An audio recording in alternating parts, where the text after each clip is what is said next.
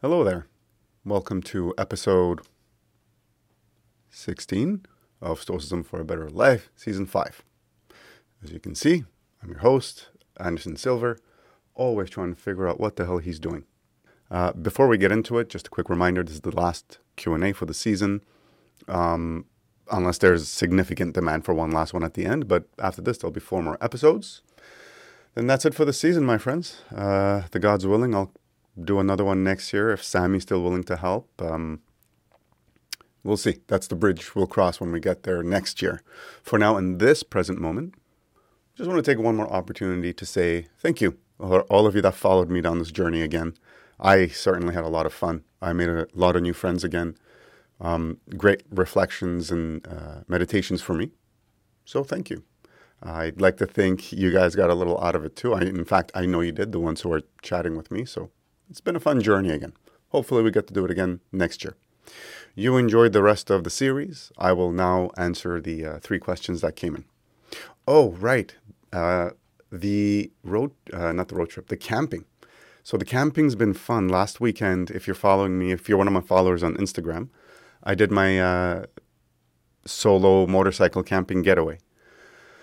It was a lot of fun. If you were following me, you saw I had a visitor come crash the second night, which was really welcome and nice. Um, in fact, it was so nice. I'm going back again this weekend. So if you're interested, of the I know there was about 30 some odd people that were uh, following the trip live. Um, I don't think I'll do like a live uh, thing this time, step by step, but you know, I'll throw a Q&A box out there every now and then, a couple of my meditations and a few fun pictures. So, hey, if you're on Instagram, see you there. Okay, Let's start with the questions on Instagram. Speaking of which, we have, um, I'll start with the one who confirmed I can use his name, Kyle McDonald. This is the only one whose name I'm going to share. Uh, and he asks, uh, he asks a few questions, but they're all pretty much the same. He says, uh, Does Stoicism and religion collide? Can you embrace Stoicism and religion all at once? Is there anything that Christianity says is good that Stoicism doesn't, or vice versa? Um, for the last question, there's plenty of things that Stoicism and Christianity don't agree on, which is the case for any two philosophies or theologies, right? Uh, one example Christianity believes that only humans have spirits and souls, whereas as a Stoic, as a pagan, I believe there's a soul in everything, including this little dinky phone that's recording all of this, you know? So, does Stoicism and religion collide? No. Um, if you've read uh, my first book, actually, I talk about this. I have plenty of devout religious friends who are Christian, uh, Muslim, uh, uh Buddhist, different different religions, and they are Stoics in parallel. Uh, I, as an atheist, initially was a Stoic. Now, as an anti-theist, I'm a Stoic. Stoicism doesn't collide with any other belief. It's it's so basic, at least in the way it was written as a guide for life. I know Stoicism itself is a form of theology if you get really into it, right? Um, but Stoicism is just a guide on how to get yourself back to the present moment and why. Rather, the why helps motivate you to get back to the present moment. But Stoicism is just a discipline of being the most rational you possible in the present moment. That's it. That's not going to collide with any religion. Uh, and in fact, most religions have a similar message at the core, at the very core of their um, theology.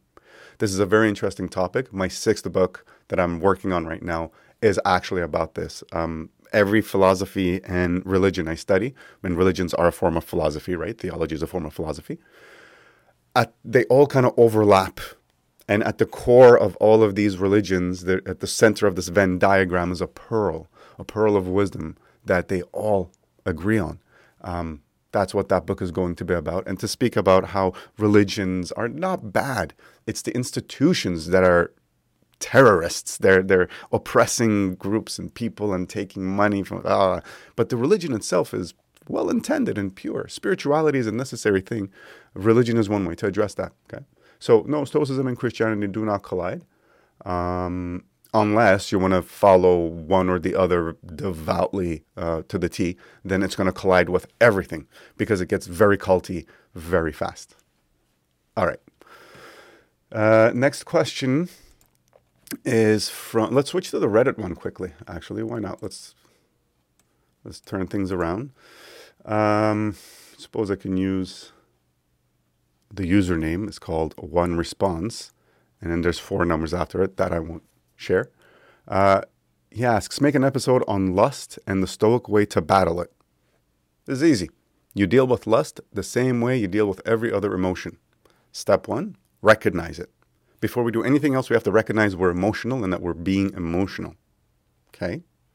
Once you recognize that you are emotional, then you can say, aha, I have an emotion. It is telling me a bunch of stuff, it's giving me information. Now I need to look at other information, and I need to use my intelligence and rational mind to look at all the other data I have and not just listen to this very loud voice. Stoicism, or in my opinion, any well balanced mental health, does not uh, ask you to suppress or oppress any emotions. Um, you are a human being, right? You are going to feel what you are going to feel. Uh, however, how you deal with it can change. You can either lean into the emotion and go, oh God, everything sucks. I hate my life. Or you can counter it with the 99 other data points that say, well, this is not so bad. Yes, it's kind of bad in this way, but it's not bad in the 99 ways. So let's move on. Lust is the same way. You give yourself a roadmap of how you want to deal with it. Easy, just don't look if you're having that much difficulty, right? If you're walking with your significant other, let's say, and you have difficulty not looking at other women, just don't look is the uh, roadmap. So when the time comes and you're feeling lustful, all you have to try and do is remind yourself when you're feeling that emotion that there are other data points, like the um, close relationship you've built with the significant other, like how 15 minutes of a sexual escapade is not worth throwing away um, the commitment you have in life with your significant other, stuff like this. Whatever it, whatever it is for you, whatever emotion it is, you find the rational argument to counterbalance the emotion, and that will immediately help you uh, recenter your emotional spectrum, which is the goal. We just have to switch our emotional spectrum from negative to positive because we can't turn emotions off. So we just move it with data and logic. Which brings us to the last question here. Now, I did not get explicit permission to use his uh, name. I'll just say Theo. Theo, you know who you are. Um, I have a question regarding kids, suicide, uh, topics of death, everything that's uncomfortable. There's a lot of contextual background here I'm not going to share. But the question boils down to this um, How does one talk to a 10 year old about uh, suicide, right? Or death, even for that matter? It's not easy our initial reaction is to feel weirded out about this. And if you're listening to this right now, I'm sure you had some goosebumps or your heart fluttered or something, right? You paid a little bit more attention. Like, what? Suicide? 10 year old? Hold on. Because socially, we've been conditioned to distance ourselves from anything death. We see this in the way we eat, right? We eat the meat packaged neatly in styrofoam and plastic. We are very far from how that meat is slaughtered. We don't see it. And in how we deal with death, also, this is reflected. We are told at a young age, don't worry about death. It's not going to affect you for a long, long time. And then our first experience with death is usually a very morbid and dark one.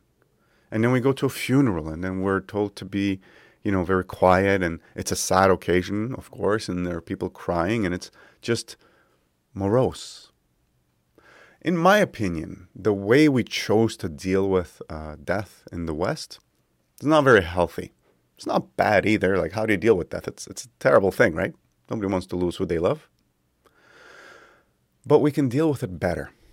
If I may use a personal example, uh, if you've been following the series, you know that we lost Pablo, our um, guinea pig, RIP, a few episodes ago.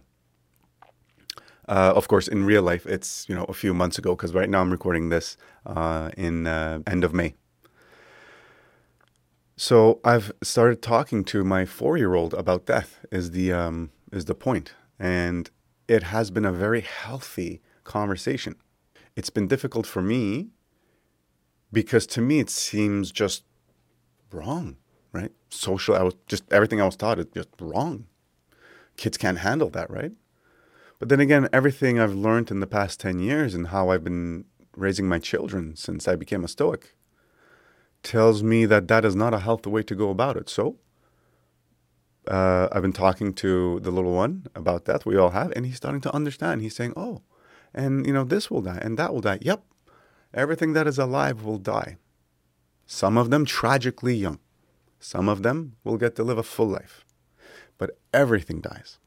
This is where I typically remind people about the conversation between the poet Rilke and Freud, the uh, renowned psychologist. They were walking through this beautiful park. Flowers are blooming, birds are chirping, everything is happy and green, and the colors and the smells.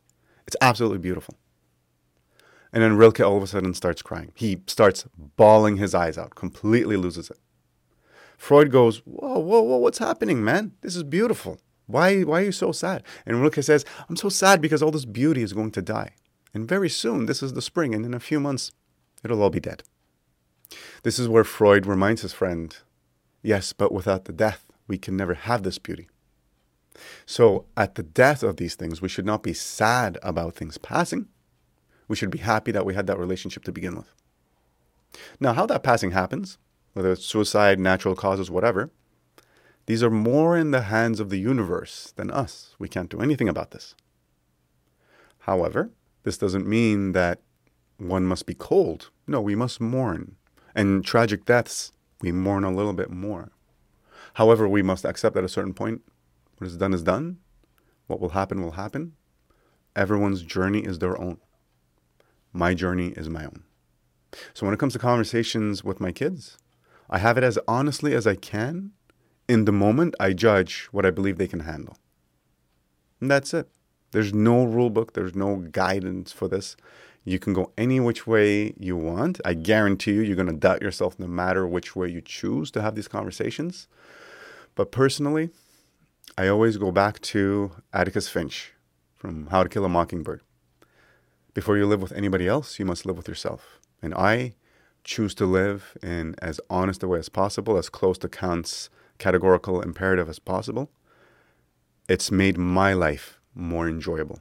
And at least from my observation, it's made other people around me better. It's made my relationship with them better. And so, based on observation and evidence I've gathered over my lifetime in the past decade, I would recommend just being as honest as you can gauging, of course, judging in the moment as best as you can, and only you would know how well they can handle uh, how much truth. You get what I'm saying? Like when you tell a kid Santa doesn't exist, right? Same thing. Just because we're emotional about a topic doesn't change the fact that it's actually kind of simple how we deal about it. It's just hard to come to terms with the truth. With that, I leave you, my friends. Thank you again for this uh, journey I apologize today. I'm not wearing my signature gray hoodie. Uh, it's hot as balls, man. It's like almost 40 degrees here. Like, ugh. So, um, hey, all my other ones are pre-recorded with the hoodie, so no worries. Uh, this is the last time you're going to see a goofy white shirt. You guys stay cool. Hopefully, I'll see you next year. Be virtuous, my friends. Be the best you you can be because you can.